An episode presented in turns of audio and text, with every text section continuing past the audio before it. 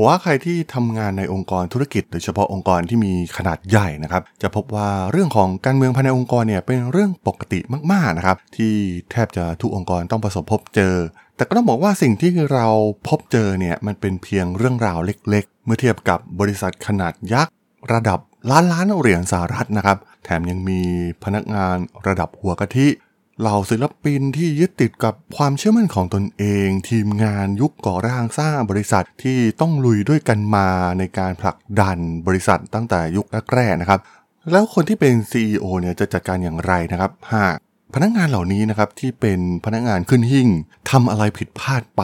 ในพอดแคสต์ EP นี้นะครับจะมาเล่าถึงบทพิสูจน์ใหญ่มากๆนะครับของทีมคุกเองในการก้าวขึ้นมากลุ่มบังเหียน Apple ในช่วงแรก ๆ นะครับ นั่นก็คือ จะจัดการกับเรื่องราวปัญหาการเมืองภายในองค์กรอย่างไรนะครับ ไปรับฟังกันได้เลยครับผม You are listening to Geek Forever podcast. Open your world with technology.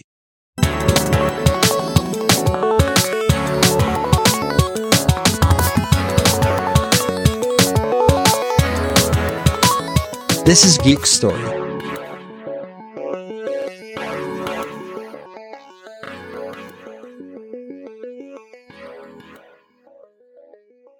สวัสดีครับ ผมด.ดลจากด.ดล็อกนะครับและนี่คือรายการ Geek Story นะครับรายการที่มาเล่าเรื่องราวประวัตินักธุรกิจ เรื่องราวทางธุรกิจ เทคโนโลยีที่มีความน่าสนใจนะครับ วันนี้จะมาชวนคุยถึงเรื่องราวของความเป็นผู้นำของทิมคุกนะครับแม้ภาพลักษณ์ของเขาเองนะครับที่เปิดเผยออกมาผ่านที่เรามองเห็นผ่านสื่อ หรือการ present ต่างๆเนี่ยจะดูเป็นคนที่สุขุม มีความ friendly หรือว่าเข้ากับคนได้ง่าย ๆนะครับ ดูเป็นผู้นำที่ออกไปทางเรียบร้อยซะด้วยซ้ำนะครับ ซึ่งถ้าเรามองผ่านสื่อเราอาจจะเห็นภาพแบบนั้นนะครับ แต่การก้าวขึ้นมาเป็น CEO ของบริษัทยักษ์ใหญ่ที่มูลค่ามากที่สุดในโลกอย่าง Apple เนี่ยมันไม่ใช่เรื่องง่ายนะครับ เหล่าพนักงานที่เป็นเสือสิงกระทิงแรดเนี่ยโอ้โหเยอะไปหมดนะครับ แล้วก็มีอีโก้สูงมากๆแถมมีความอัจฉริยะฝากผลงานไว้เพียบนะครับโดยเฉพาะทีมงานยุคก่อตั้ง Dream Team ที่สร้าง iPod สร้าง iPhone กับ Steve Jobs นะครับเรียกได้ว่าพนักงานเหล่านี้เนี่ยแทบจะแตะต้องไม่ได้นะครับแล้วการก้าวขึ้นมาใหม่ของทีมคุกเองเนี่ยจะปราบกลุ่มคนเหล่านี้อย่างไรนะครับให้ เชื่อฟังแล้วก็อยู่ภายใต้อำนาจของเขานะครับมันเป็นเรื่องที่น่าสนใจมากๆนะครับกับการบริหารงานของทีมคุก ย้อนกลับไปในเดือนมกราคมปี 2012 นะครับตอนนี้ไอเองเนี่ยก็เข้ามาทำงานที่ Infinite Loop สำนักงานใหญ่แห่งใหม่ของ Apple นะครับ ตอนนั้นเนี่ยเขามีพลังที่เต็มเปี่ยมมากๆนะครับ มาเป็นครั้งแรกนะตั้งแต่ Steve Jobs เสียชีวิต ที่เขาเองเนี่ยรู้สึกถึงจุดมุ่งหมายใหม่ของ Apple นะครับ มันเป็นเวลาหลายเดือนที่เขาเองเนี่ยต้องต่อสู้กับการค้นหาวิธีเอาใจเจ้านายใหม่อย่างทีมคุก ที่เป็นทั้งหุ้นส่วน และเป็นเพื่อนของเขาด้วยนะครับ ในขณะเดียวกันก็ต้องการพิสูจน์ให้โลกเห็นว่า Apple เนี่ยจะสามารถดำเนินต่อไปได้ โดยไม่มีผู้นำที่มีวิสัยทัศน์อย่างสตีฟจ็อบส์ไอเอเนี่ยต้องการพัฒนาสิ่งที่เขาเรียกว่า New Platform นะครับซึ่งจะเป็นผลิตภัณฑ์ของเรือธงของ Apple ในอีกหลายปีข้างหน้า โดยสามารถเพิ่มคุณสมบัติใหม่ๆ ที่จะเปลี่ยนแปลงวิถีชีวิตของบุคคลได้ เช่นเดียวกับที่ iPhone ประสบความสำเร็จมาแล้วนะครับ มันเป็นช่วงเวลาหลายปีนะครับที่เหล่าวิศวกร และนักออกแบบของ Apple เนี่ยต่างหาคำตอบว่าจะเกิดอะไรขึ้นต่อไปนะครับ พวกเขากำลังค้นคว้าความเป็นไปได้ต่างๆ มากมาย และสิ่งหนึ่งที่กลายเป็นเทรนด์นั่นก็คือเรื่องของสุขภาพนั่นเองนะครับ ในปี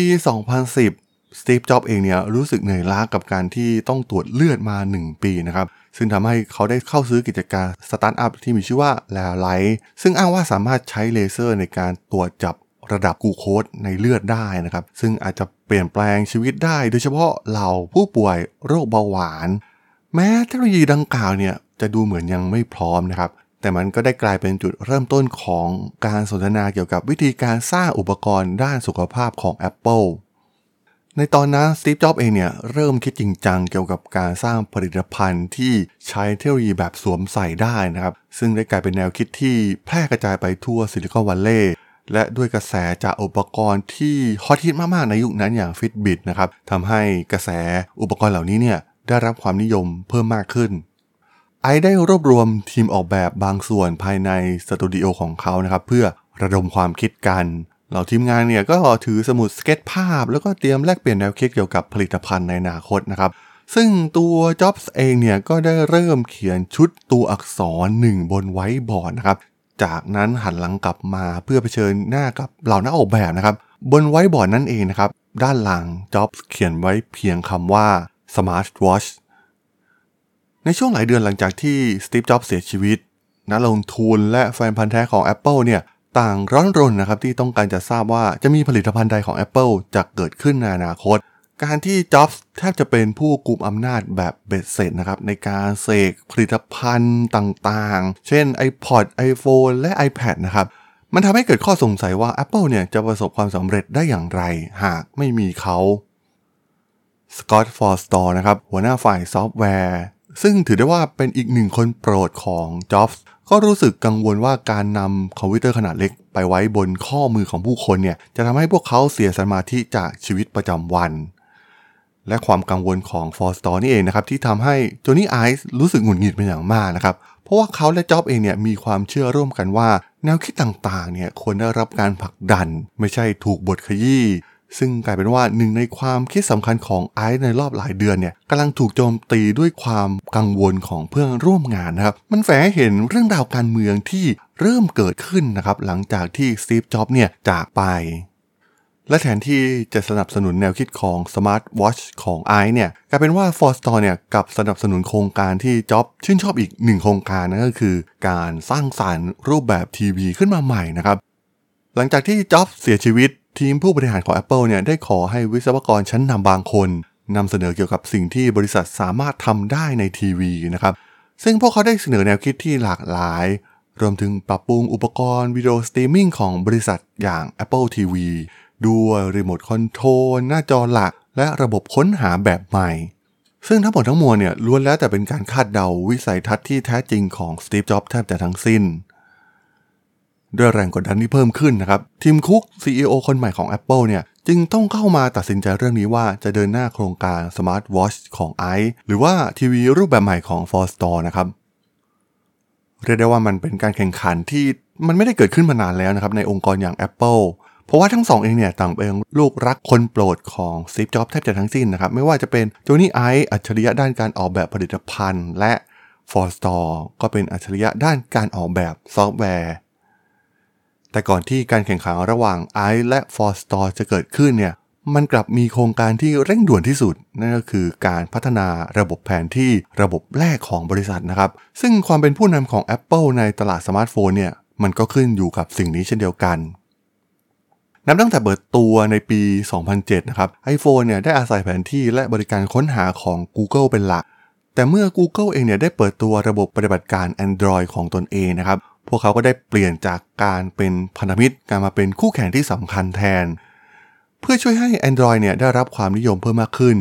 Google เองเนี่ยก็ได้คิดแผนการร้ายนะครับ โดยเพิ่มคุณสมบัติที่ซับซ้อน เช่น การนำทางแบบเลี้ยวต่อเลี้ยวให้กับ Android ก่อน iPhone นะครับ มันกลายเป็นข้อได้เปรียบที่สำคัญของ Android ที่จะมาเขย่าบัลลังก์ผลิตภัณฑ์ที่แสนรักแสนหวงของ Apple อย่าง iPhone ทีมซอฟต์แวร์ของ f o r s t o r เองเนี่ยเสนอให้ โต้ตอบ Google ด้วยแผนง่ายๆนะครับ ที่เรียกว่า Map 2012 นะครับ แม้ว่าชื่อมันอาจจะดูบ้านๆนะครับ แต่มันเต็มไปด้วยความทะเยอทะยาน และจะเป็นบทพิสูจน์ความไว้วางใจ ครั้งสำคัญกับทิมคุกฟอร์สตอร์เองเนี่ยหวังว่ามันจะเป็นผลงานเด็ดนะครับ โดยจินตนาการแผนที่รูปแบบใหม่ สร้างระบบแผนที่ที่เป็นสากล และมีความ dynamic เพื่อให้ผู้ใช้เนี่ยสามารถซูมภาพแบบเรียลไทม์และรับเส้นทางแบบเลี้ยวต่อเลี้ยวไปยังจุดหมายปลายทางได้นะครับ แต่จินตนาการของฟอร์สตอร์เนี่ยทำให้วิศวกรบางคนตกใจ เพราะว่ามันจำเป็นต้องได้รับฐานข้อมูลทั้งหมดของโลกนะครับ ไม่ว่าจะเป็นทุกถนน ทุกที่อยู่ ทุกธุรกิจ นอกจากนี้เนี่ยยังหมายความว่าภาพของทุกสถานที่บนโลกเนี่ยจะต้องแสดงด้วยความละเอียดสูงบนโทรศัพท์ของทุกคน ซึ่งไม่เพียงแค่เอาชนะสิ่งที่ Google ใช้เวลากว่าทศวรรษในการสร้างมาเท่านั้นนะครับ แต่มันจะเหนือกว่าอีกด้วย Apple ได้ทุ่มสุดตัวนะครับเพื่อพัฒนาแผนที่เวอร์ชันของตัวเอง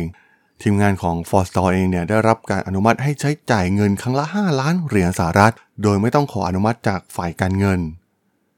เงินก้อนใหญ่นี้เองนะครับที่ทำให้ทีมงานของ f o r s t o r เนี่ยใช้จ่ายอย่างเมามัน โดยได้เข้าซื้อบริษัทเล็กๆ หลายแห่งนะครับที่มีประสบการณ์ในการทำแผนที่ และสร้างฟีเจอร์ที่ทาง Google Map ไม่มี ซึ่งรวมถึงมุมมองสะพานลอยที่จะแสดงตึกรักฟ้าเป็นวงกลม3มิติจากเมืองต่างๆ ทั่วโลก และเพื่อรวบรวมภาพเหล่านี้นะครับ ทีมงานได้จ้างเครื่องบิน พร้อมกล้องถ่ายรูปเพื่อสำรวจเมืองต่างๆนะครับ เช่นซินซินเนติ โดยทำแบบทีละเส้นเหมือนกับเครื่องตัดหญ้าเลยนะครับ แต่บริษัทก็มีความเข้มงวดในการเจรจาเรื่องข้อมูลแผนที่ดิจิตอลเช่นเดียวกัน ทีมการตลาดของ Apple ที่นำโดยฟิลชิลเลอร์นะครับ เป็นคนนำเจรจากับผู้ให้บริการชั้นนำด้านข้อมูลแผนที่ในตลาด ซึ่งเป็นบริษัทสัญชาติดัตช์ที่มีชื่อว่าทอมทอมนั่นเองนะครับ โดยให้บริการระบบ GPS สำหรับรถยนต์ส่วนใหญ่ และโดยทั่วไปเนี่ยจะเก็บค่าธรรมเนียมประมาณ 5 ดอลลาร์สำหรับรถยนต์ทุกคันที่อาศัยข้อมูลของพวกเขา แต่ค่าธรรมเนียมเหล่านี้เนี่ยมันดูสูงเกินไปนะครับ ชิวเลอร์เองเนี่ยรับไม่ได้และต้องการเงื่อนไขที่แตกต่าง และกดดันให้ผู้บริหารของทอมทอมเนี่ยลดค่าธรรมเนียมลง สุดท้ายทั้งสองฝ่ายเนี่ยบรรลุข้อตกลงให้ Apple เนี่ยจ่ายเงินน้อยลงสำหรับชุดข้อมูลขนาดเล็กที่ไม่ได้รวบรวมข้อมูล เช่น ข้อมูลทางด่วนบางส่วนนะครับ ซึ่งผลลัพธ์เนี่ยทำให้สมาชิกในทีมซอฟต์แวร์บางคนต่างผิดหวัง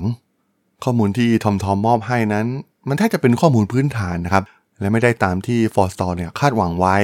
ในการสร้างแผนที่คุณภาพสูง ซึ่งเขาใช้เวลาหลายชั่วโมงในการพบปะกับนักออกแบบซอฟต์แวร์ที่คลั่งไคล้แบบอักษร สีหรือรูปภาพนะครับ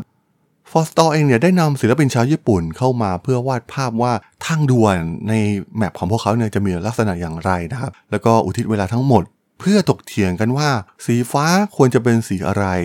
เมื่อแสดงรูปแบบของมหาสมุทรและแบบอักษรใดที่พวกเขาควรใช้กับป้ายถนน พวกเขาจินตนาการถึงทางด่วนที่มีเส้นโค้งสมจริง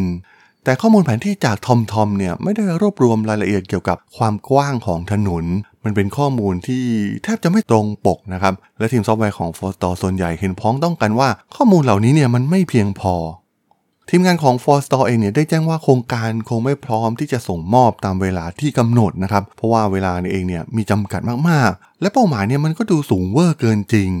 และทีมงานกำลังดิ้นรนกับข้อมูลที่ได้รับมา ทุกคนต่างกังวลว่าหากลูกค้าพบปัญหากับแผนที่ของ Apple เพียงข้อเดียวเนี่ยก็จะทำให้ความพักดีต่อ iPhone ของลูกค้าเนี่ยลดลง หลังจากปั่นงานกันอย่างเร่งด่วนด้วยความไม่พร้อมในหลายๆ ด้านนะครับ แต่ว่า f o r s t o r เองเนี่ยก็ต้องการเปิดตัวให้ทันงาน WWDC ในปีนั้น f o r s t o r ได้ใช้ Apple Maps ในการขับรถไปรอบๆ Bay Area นะครับ และพบว่ามันทำงานได้อย่างสมบูรณ์แบบ รวมถึงสมาชิกคนอื่นๆ ในทีมทำการทดสอบทั่วแคลิฟอร์เนีย และส่วนที่เหลือของโลกอีก 81 ประเทศ ก็ได้รับการตรวจสอบโดยเจ้าหน้าที่ฝ่าย QC ประมาณ 8 คนนะครับ และตอนนั้นเนี่ยทุกคนก็บอกว่ามันพร้อมที่จะส่งมอบแล้ว ในเดือนมิถุนายน f o r s t o r ก้าวขึ้นมาบนเวทีงาน WWDC ของ Apple ที่ Moscone Center ในตัวเมืองซานฟรานซิสโกนะครับ และ กระตือรือร้นที่จะอวดผลงานของทีมตนเองให้โลกได้เห็น เหล่าฝูงชนส่วนใหญ่เนี่ยเป็นโปรแกรมเมอร์กว่า 5,000 คนนะครับ ส่งเสียงโห่ร้อง และเชียร์ขณะที่ f o r s t o r เนี่ยเดินไปยังหน้าจอสีดำขนาดมหึมา เขาได้กล่าวว่า next แล้วก็ is map หน้าจอด้านหลังของเขาเนี่ยแสดงภาพทะเลสาบทาโฮนะครับ โดยมีโครงร่างเป็นรูปเท้า แสดงเป็นสีฟ้าและล้อมรอบด้วยเทือกเขาสีเขียวมรกต ฟอร์สตอร์เองเนี่ยคลิกเพื่อแสดงให้เห็นว่ารายชื่อธุรกิจเนี่ยมันจะปรากฏขึ้นอย่างไรนะครับ และสาธิตวิธีการสร้างอาคารในรูปแบบ 3 มิติ จากนั้นเขาก็แตะปุ่มที่มีแท็กกำกับว่าสะพานลอย ที่ทำให้แผนที่เนี่ยแพนออกมาและเผยให้เห็นภาพวิดีโอของพีระมิดทรานส์อเมริกาในซานฟรานซิสโกนะครับซึ่งหมุนได้ราวกับมองเห็นผ่านหน้าต่างเฮลิคอปเตอร์เขามั่นใจว่า Apple เนี่ยได้แซงหน้า Google ในเรื่องของแผนที่ไปเป็นที่เรียบร้อยแล้ว แต่กลายเป็นว่าหลังจากการเปิดตัว Apple Maps นะครับ มันแทบจะประสบปัญหาทันที ภายในไม่กี่ชั่วโมงหลังการเปิดตัว ลูกค้าของ Apple เนี่ยก็รายงานแผนที่ของพวกเขาที่แสดงให้เห็นว่าเมืองอย่างลอนดอนนะครับตกลงไปในมหาสมุทรแอตแลนติก และสถานีแพดดิงตันเนี่ยก็สูญหายไป ในดับลินเองเนี่ยผู้ใช้ค้นพบสนามบินที่ไม่มีอยู่จริงทำให้สมาคมนักบินในพื้นที่เนี่ยออกคำเตือนไม่ให้พยายามลงจอดฉุกเฉินที่นั่นนะครับ แม้แต่ฟีเจอร์เด็ดอย่างสะพานลอยเนี่ยก็ล้มเหลวไม่เป็นท่า ในนิวยอร์กเนี่ยสะพานบรูคลินละลายหายไปจากหน้าจอราวกับว่าแผ่นดินไหวได้ทำลายล้างมันไป เรียกได้ว่าความล้มเหลวครั้งนี้ได้กลายเป็นวิกฤตใหญ่ครั้งแรกของทิมคุก หลังรับตำแหน่ง CEO นะครับ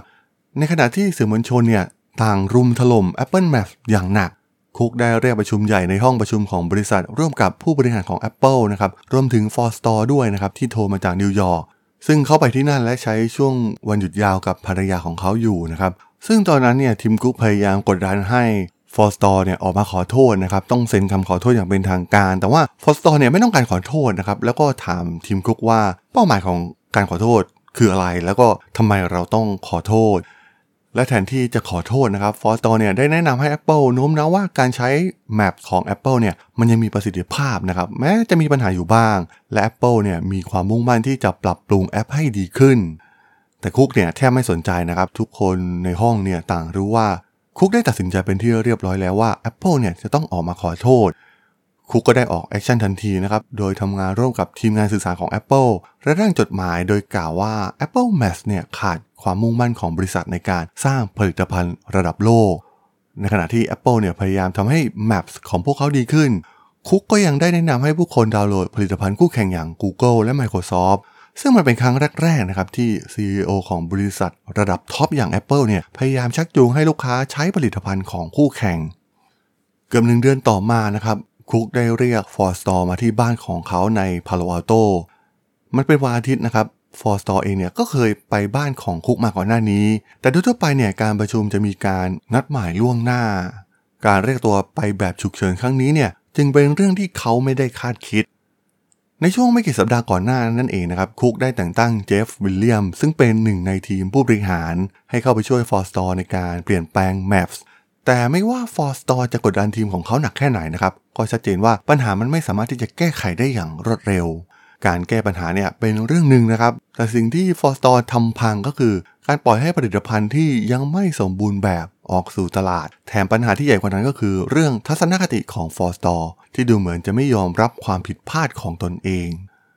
คุกได้พบกับฟอร์สตอร์ที่ประตูบ้านแล้วก็พาเขาเข้าไปข้างในนะครับ โดยคุกได้มอบแพ็กเกจชดเชยให้ฟอร์สตอร์ลงนาม โดยคุกได้แจ้งทีมของฟอร์สตอร์ล่วงหน้าแล้วนะครับว่าเขาเองเนี่ยจะถูกเชิญออก และจะมีการถแถลงข่าวอย่างง่ายๆ ในวันรุ่งขึ้น เกี่ยวกับการจากไปของเขา ต้องบอกว่ามันเป็นข่าวร้ายซ้ำสองของฟอร์สตอร์เลยก็ว่าได้นะครับ เพราะว่าในปีก่อนหน้านั้นเองเนี่ยเขาเพิ่งสูญเสียผู้นำทางจิตวิญญาณที่คอยหนุนหลังเขาเป็นอย่างดีนั่นก็คือสตีฟจ็อบส์นั่นเองนะครับ และตอนนี้เนี่ยเขากำลังจะตกงาน ฟอร์สตอร์พยายามถามทิมคุกนะครับว่ามันเป็นเพราะเรื่อง Apple Maps ใช่หรือไม่นะครับ คุกก็พยายามแย้งว่ามันไม่ใช่ฟอร์สตอร์เนี่ยก็พยายามถามย้ำว่าแล้วมันคืออะไร สุดท้ายทิมคุกก็ไม่ได้ตอบคำถามนี้ออกมา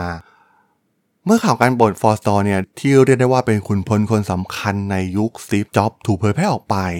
เหล่าพนักงานเนี่ยต่างมองภาพออกแล้วนะครับว่าอนาคตของ Apple เนี่ยจะเดินไปทางไหน มันได้ฉายภาพให้เห็นหนึ่งในความน่ากลัวที่ยิ่งใหญ่ที่สุดของคุกในฐานะ CEO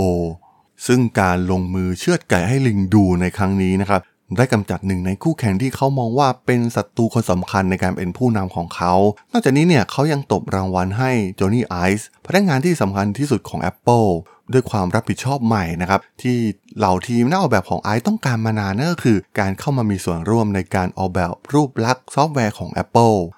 คุกได้ทำการเชือดฟอร์สตอร์เป็นตัวอย่าง และหวังที่จะทำให้เขาได้รับความจงรักภักดีจากเหล่าผู้บริหารโดยเฉพาะทีมงานชุดดั้งเดิมของสตีฟ จ็อบซึ่งมันได้เผยให้เห็นอีกด้านหนึ่งของสุดยอด CEO ที่ผลักดัน Apple ให้กลายเป็นเบอร์หนึ่งของโลก อย่างที่เราได้เห็นกันในทุกวันนี้นั่นเองครับผมสำหรับเรื่องราวของความล้มเหลวของ Apple Maps กับบทพิสูจน์ความเป็นผู้นำสูงสุดครั้งแรกของทีมคุก ใน EP นี้ผมก็ต้องขอจบไว้เพียงเท่านี้ก่อนนะครับ สำหรับเพื่อนๆที่สนใจเรื่องราวทางธุรกิจเทคโนโลยีและวิทยาศาสตร์ใหม่ๆที่มีความน่าสนใจก็สามารถติดตามมาได้นะครับ ทางช่อง Geek Forever Podcast ตอนนี้ก็มีอยู่ในแพลตฟอร์มหลักๆ ทั้ง Podbean Apple Podcast Google Podcast Spotify YouTube แล้วก็จะมีการอัปโหลดลงแพลตฟอร์ม Blockdit ในทุกๆ ตอนอยู่แล้วด้วยนะครับ ถ้ายังไงก็ฝากกด Follow ฝากกด Subscribe กันด้วยนะครับ แล้วก็ยังมีช่องทางหนึ่งในส่วนของ Line add ที่ a d t h a d o n t h a R A D H O L สามารถแอดเข้ามาพูดคุยกันได้นะครับ ผมก็จะส่งสาระดีๆ พอดแคสต์ดีๆ ให้ท่านเป็นประจำอยู่แล้วด้วยนะครับ ถ้าอย่างไรก็ฝากติดตามทางช่องทางต่างๆ กันด้วยนะครับสำหรับใน EP นี้เนี่ยผมต้องขอลากันไปก่อนนะครับ เจอกันใหม่ใน EP หน้านะครับผม สวัสดีครับ